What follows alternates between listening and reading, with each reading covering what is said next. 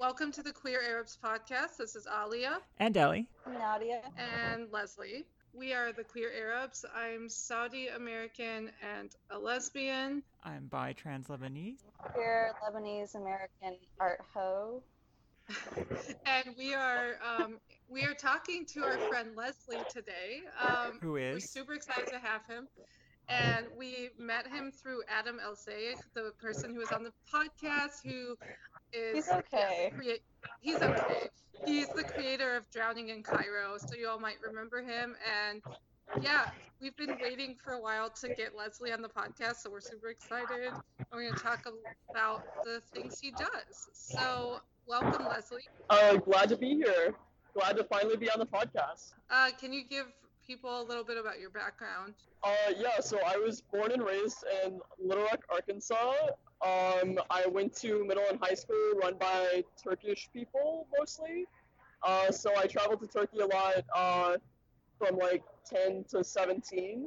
And so Turkish was my second language, not that I remember much of it. And then at 17, I moved to Abu Dhabi to start school at NYU Abu Dhabi, which is where I met Adam. Yay!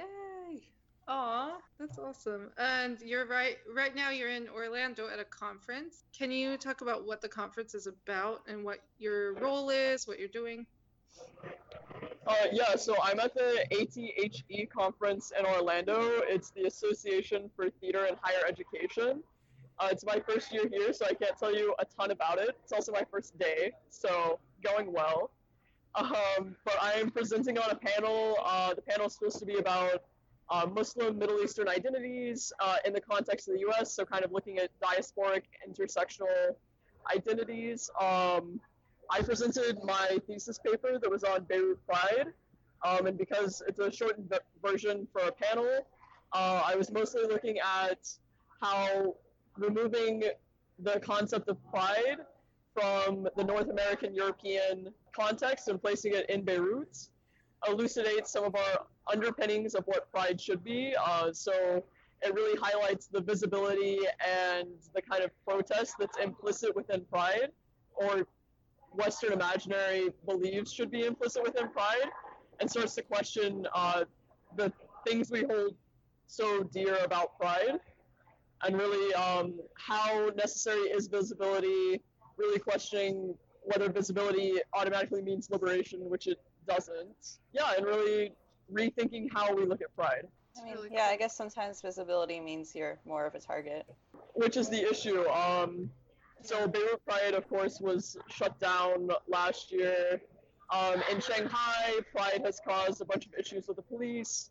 In Moscow, Pride has turned violent. I believe there was also an issue in Poland a couple of weeks ago, or maybe that was a month ago. Time is a lot, but there were Molotov cocktails as people marched through the street. You're right. It's important to acknowledge the downside of Pride in various contexts and not just kind of make the blanket statement of like, Pride is what we need everywhere and it needs to look the same everywhere.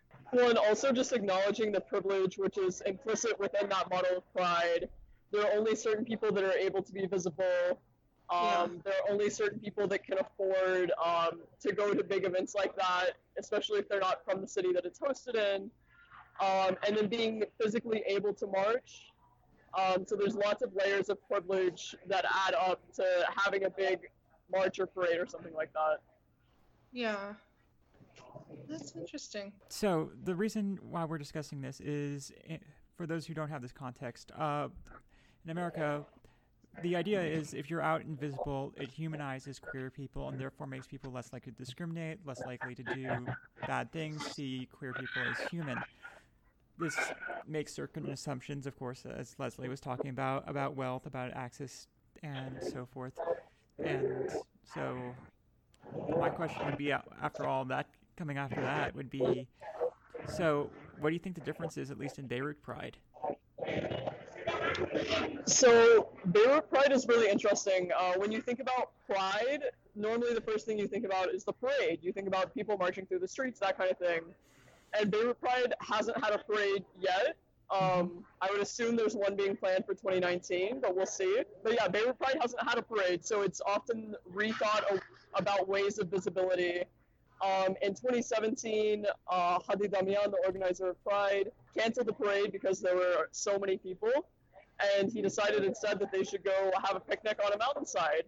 And so that became really more about, you know, internal visibility for their own community and less about being visible to the external world.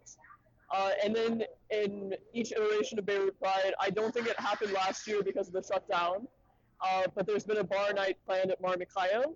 A bunch of bars, I think especially radio, will hang up Pride flags. And so it creates a space, it reclaims the urban space for queer people, but it doesn't single out individual bodies. And so it enables a sort of like herd immunity, that there's lots of queer people in the space, and the space is obviously meant for queer people, without being like, oh, that one person is queer. That's pretty cool. Like, having a welcoming space is more important than having visibility in those places. So would you say that's true? I mean, it depends on what you're trying to do. If you're trying to create community, I think a welcoming space is the most important. If you're trying to organize politically, then visibility can also be very important. The goals justify the means, I guess. That was one thing. I was able to go to the Queer Film Festival in Tunis, hosted by Mahjoub back in March, and I absolutely loved it. And a lot of it was created for a community, to build a community. It was all movies from the global south, so there weren't any of the like weird US rom-coms about two gay guys like hooking up. It was just really wholesome indie films from South Asia, from North Africa, a couple from Lebanon, from South America, from China, and just all these places that you don't normally see queer films from, and then presented in such a way that, like, hey, we're all going to sit down together as a group and we're going to watch these films. Like, there were no rainbow flags except for rainbow flags that people might have brought in from the outside. Mahjoub did all their own branding. They made a pink superhero with, like, these dark blue backgrounds, and the tagline was like, "We are all superheroes." I really wish I had gotten to interrogate that line a little bit more, but maybe that's something. If you ever have Mahjoub on, ask one of them about the line. I tweeted them. I'm gonna try again. Okay. Yeah. That's so cool. You went to that. Was it pretty well attended?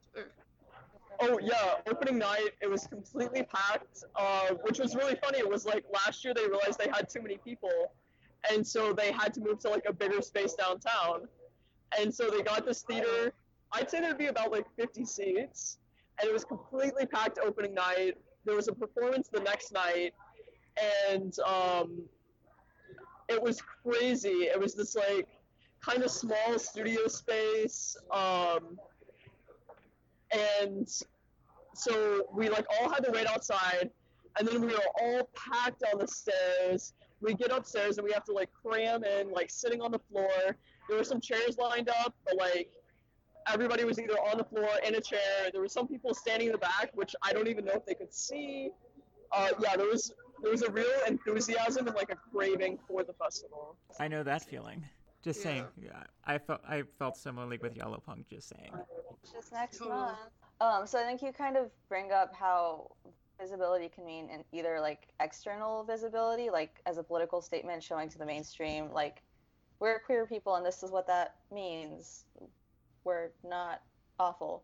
Versus like internal visibility, which is more like letting people know that there's a community available to them, that there are other queer people around them, that there are safe spaces available. And I think sometimes what these like art focused festivals can do is really create the latter type of space, because like there is something that is like publicly visible, which is the work of art, which is kind of at the center rather than like any particular person involved in it. But at the same time, like you can go there and see that there's a whole bunch of fucking people interested in it. I know, that's kind of one of the reasons we're doing the podcast. That's literally our tagline. We exist. So I totally get having that internally facing community and having sort of a rallying cry for that. Right. And it's also cool. Of course, cool. There has to be some element of external stuff so people can find it. Well, I mean, there's the art. Yeah. And it's like, hey, we have a culture. Yeah. And that probably does a lot to further the political goals while also giving us a safe community for people. I mean, it kind of mirrors the Western take on this, because before we had Stonewall and the riots, we had the whole homophile movement, which built up quite internal support, and it tried the whole respectability politics, which failed. But yeah, they also had to build that internally facing community. They had to meet each other. They had to have some way to organize in the first place. You can't just like have everyone show up and be like, "Hey, Pride," I guess. Mm-hmm. So. Yeah, totally. Yeah, of course. There's always been like queer signaling, whether it's been in bars or clubs or things like that, and honestly, I really enjoy like internal community building aspects. I think that's why I enjoy volunteering at Trans Camp all the time. So that's another thing about me. I work as a camp counselor at Trans Camp every summer. You just got back from that. Yeah, I got back 2 weeks ago, and then I just agreed the other day to go back.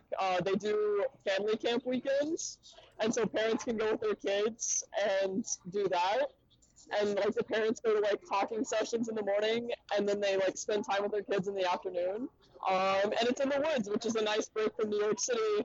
But more importantly, it's a place where trans kids can see like, oh, there are other kids like me, especially for some that come from like more rural areas. Yeah, and there's adults. Like some of them like don't have they have no idea what trans futurity looks like. They have no idea what their life is going to look like in 10 years, in 20 years, in 30 years.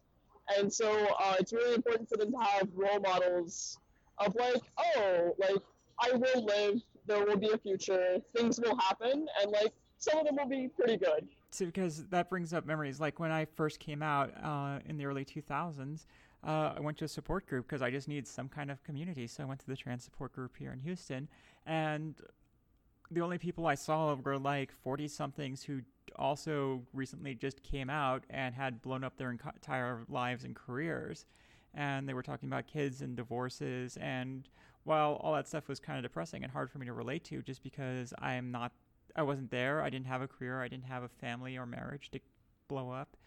But on the other hand, it's like, hey, there's older people here. Some of them have gotten past that. Some of them have a life. Some of them, you know, have a career post this. So while, yeah, I got to see the downside of it, I also got to see like the long term. It was really hopeful, even though these were basically a bunch of white people too. But hey, take what you can get.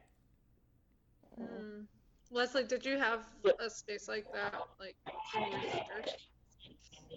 No, not really.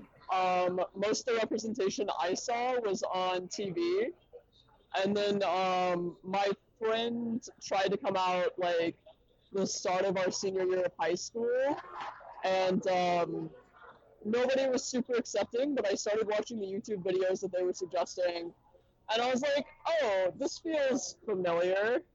And then I was just like, I'm gonna wait till I leave high school so that I don't have to blow up any sort of like relationships, anything like that. I'm gonna go really far for college and I'll just live my life there, which is totally not how that works, but here we are. But you did it. You went all the way to Abu Dhabi. I did. I went from one religiously conservative location to another. It was a very wise move. I was an interesting 17-year-old. We were all interesting 17-year-olds.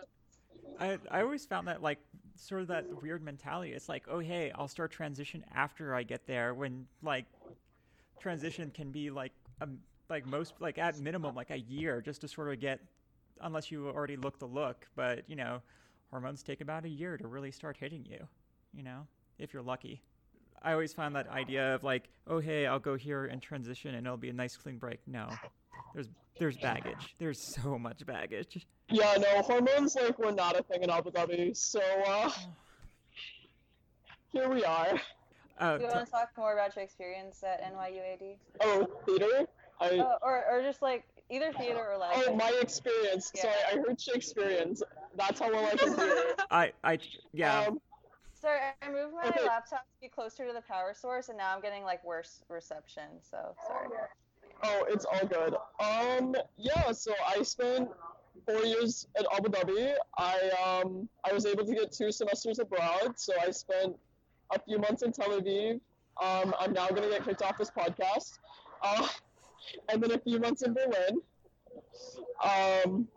which I really like to tell the story of. I went to Abu Dhabi. It had a bunch of Arab culture, which, you know, like being semi-raised by Turkish people, having a strong Turkish influence in my life, the kind of Muslim culture felt quite familiar to me. Like, of course, Gulf Arabs are a lot different than Turks, so there was some adapting, but the thing like, oh, this is Ramadan, or this is Eid, I'm like, yeah, I got you, like, we're good.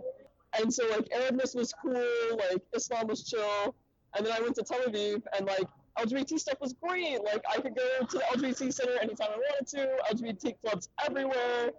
Of course, as a white person, like, that was obviously privilege. Like, not all LGBT people have access to all those things, especially not in Israel. And then, but Arab things weren't cool. So, like, I went to a cafe in Tel Aviv that was down the street from my dorm. I went there almost every day, every other day, multiple times a week. But this one day, I took my Arabic book because I was studying Arabic. And had it open, was doing my homework, and one of the waiters comes up to me and is like, what the fuck? I was like, hello, good to see you today too. Like, and I couldn't tell if he was trying to be like bro-y with me, like, oh hey, what the fuck? Or like he was seriously offended by my Arabic book. Yeah, so Tel Aviv was like, oh, you can have that like LGBT part of your life, but all the like Arab Muslim stuff, not cool. And so when I got to Berlin, it was like, oh, you can be gay and look at all these Turkish neighborhoods and, like, all these refugees. Like, there's plenty of, like, Islamic culture around. Oh, and the Turkish night, like, one of the nightclubs in the Turkish area has a queer night every, like, month. Whoa. And so that's where I was every month. And then there was even more interesting was while I was there, a recent refugee started another queer night, like, across town. And it was really interesting to see the different ways that the two manifested, because one was like within the Turkish neighborhood, which is still quite conservative, just like second and third generation Turkish people. And so their families are with them. They don't want to be super out. There's a policy that like no taking photos in the club. Like if you do, they'll kick you out or like take your phone or whatever. And it was all quite like hush hush. But then at the new party that started popping up was by a recent refugee, and I think kind of geared towards refugees. And so like they didn't have any family around. They didn't care what got onto social media. So they had like the club photographer there taking pictures, and like those pictures ended up online.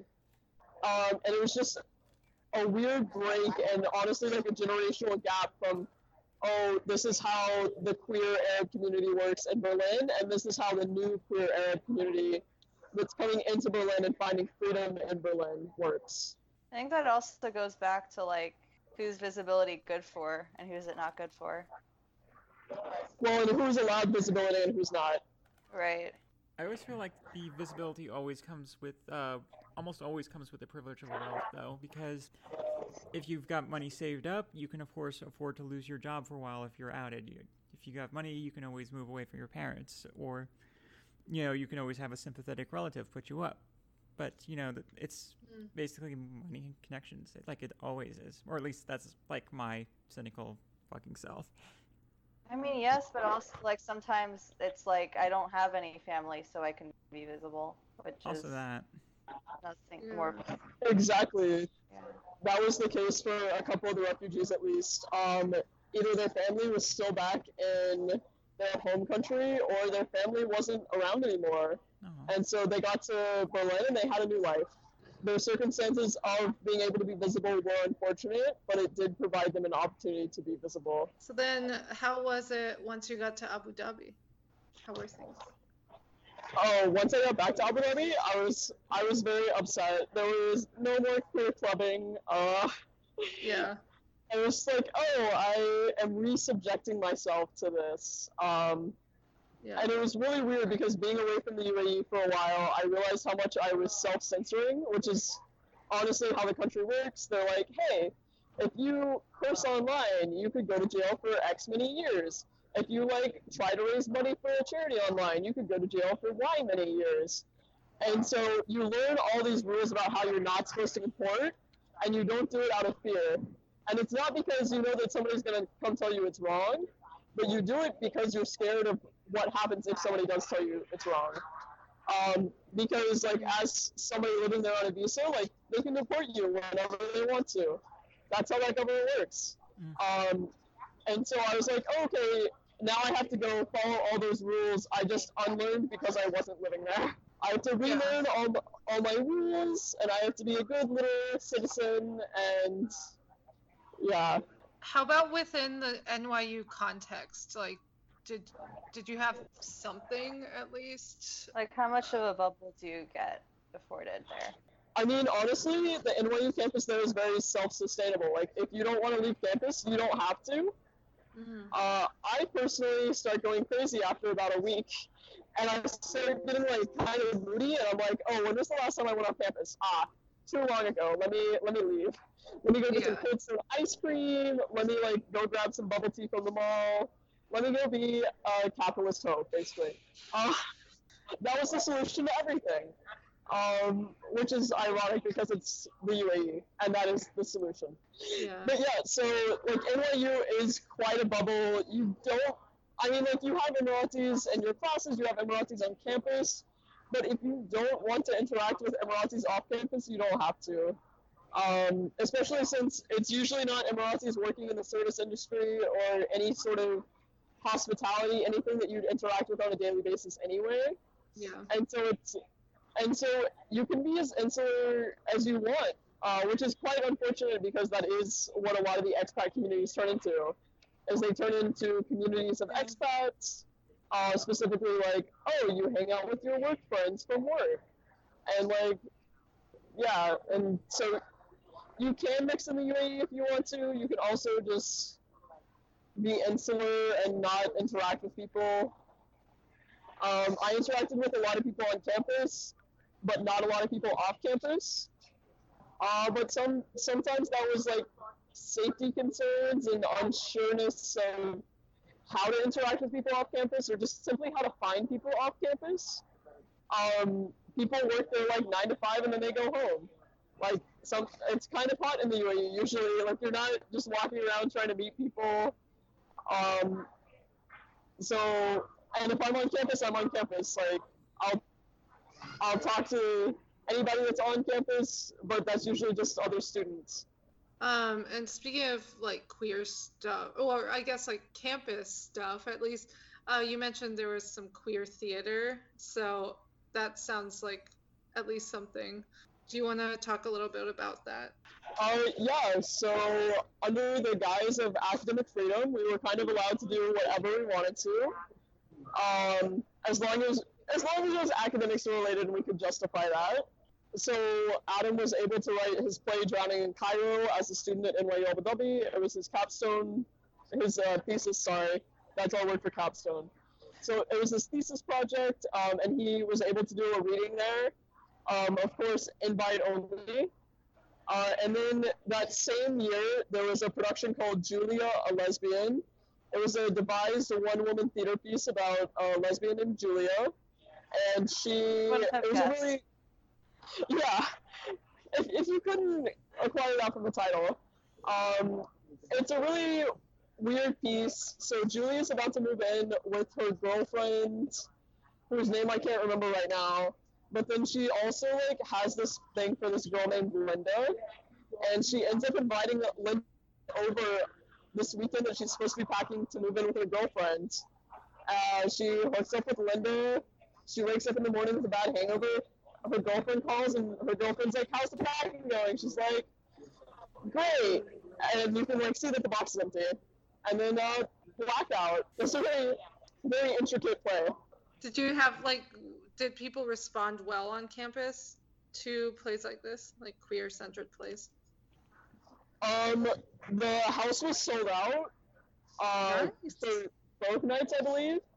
There were a lot of people there, but I'm not sure if it was just like, oh, this is my friend's play, I'm going to go support them, or someone was definitely an interest in queer theater. But there was also a big controversy over the posters that went up to advertise this. One of the specific complaints was that it didn't say it was part of the theater program, and therefore technically the poster wasn't covered under academic freedom.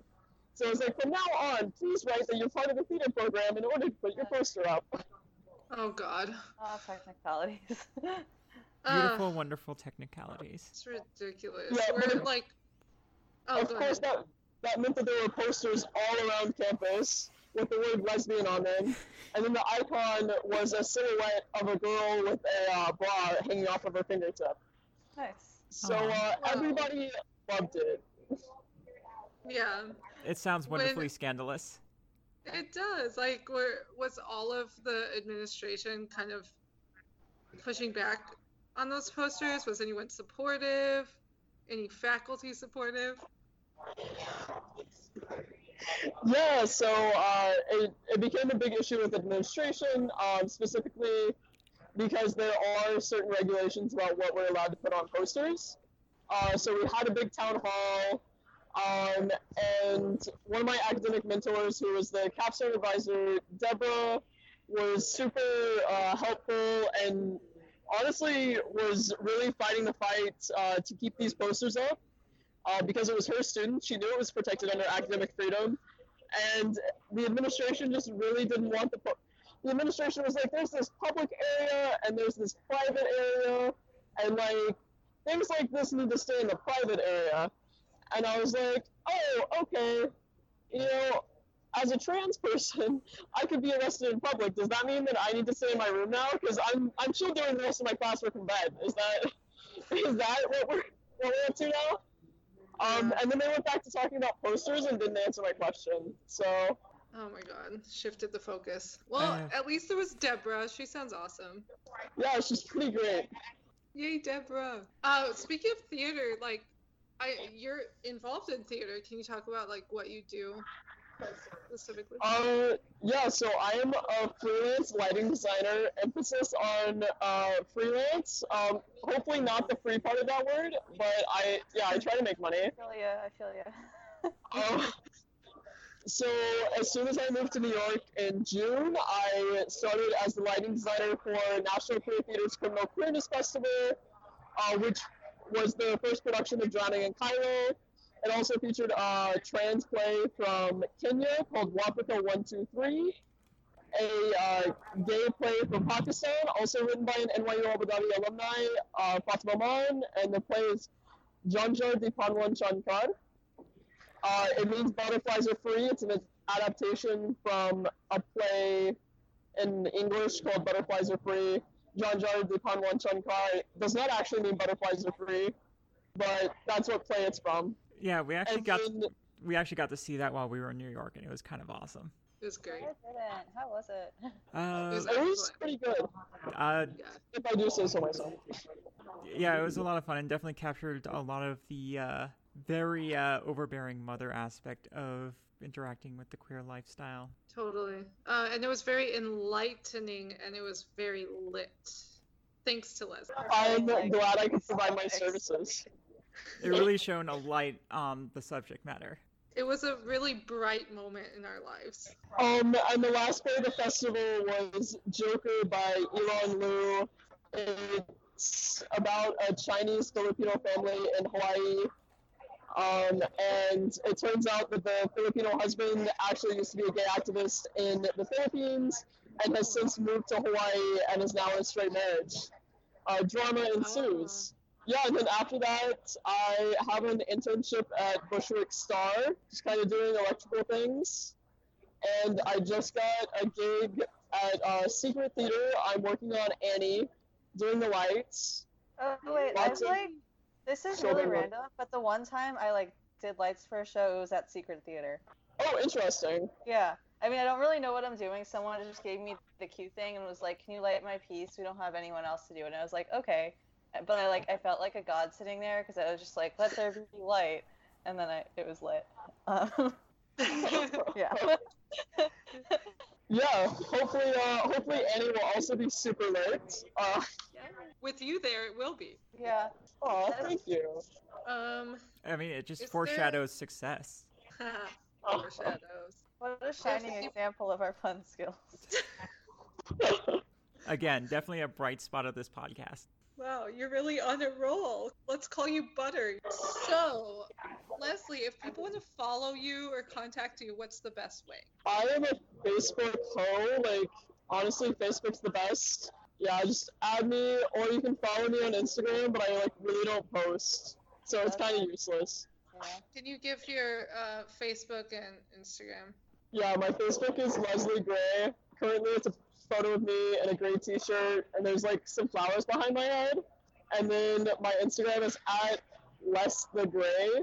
I had a weird scare a couple weeks ago with my Instagram. Somebody like logged in, and I had to change my they changed my user ID, my name, and the email. What the fuck? And I figured it out within like 2 minutes of it happening, so I changed it all back before they could like completely lock me out. But it wouldn't give me back my other handle, so it's at LESTHEGRAY. Damn, those monsters. That's sketchy as fuck. Yeah, I also keep getting emails about my Facebook recovery code, and I keep being like, Facebook, I didn't ask for this, and they're like, oh, are you sure? And I'm like, absolutely. Can I turn off these codes? And then I'll get another email like 2 minutes later for another code, and I'm like, I just turned those off. What is going on? Who is trying to get at your social media? Honestly, my social media is... Figure this out. My social media is not that important, so... Like, I don't want to say they can have it, because I need it. But also, like, you're not going to get anything from it. No one steal Leslie's social media, please. Like, just get your own. Steal someone who posts more. Yeah. Steal somebody with more followers. Yeah, go hijack their AdSense. So anyway, I guess, I know this is the time that people have to go. So we're at thequeerarabs@gmail.com, and we're on thequeerarabs.com. You can email Ahmed at thequeerarabsinarabic@gmail.com, and we're on Instagram, Twitter, and Facebook at that same name. So pretty straightforward. And then Nadia's on Instagram mostly, right? Nadia in her own world. Any other way you want people to be able to contact you, or is Instagram the best? Instagram is good. My website is nadiak.tk, but you could also find that on Instagram. So yeah. Check out her website. She just made it. I just updated it though. So if you have suggestions, particularly on the mobile version, let me know. Thanks for listening, everyone. Thank you so much, Leslie, for being on this. Yeah, thank you for having me. Sorry for the extra noise. It's real life. You do stuff. Yeah. All right. I do stuff, and sometimes it's lit. Well played. Sometimes it's dark.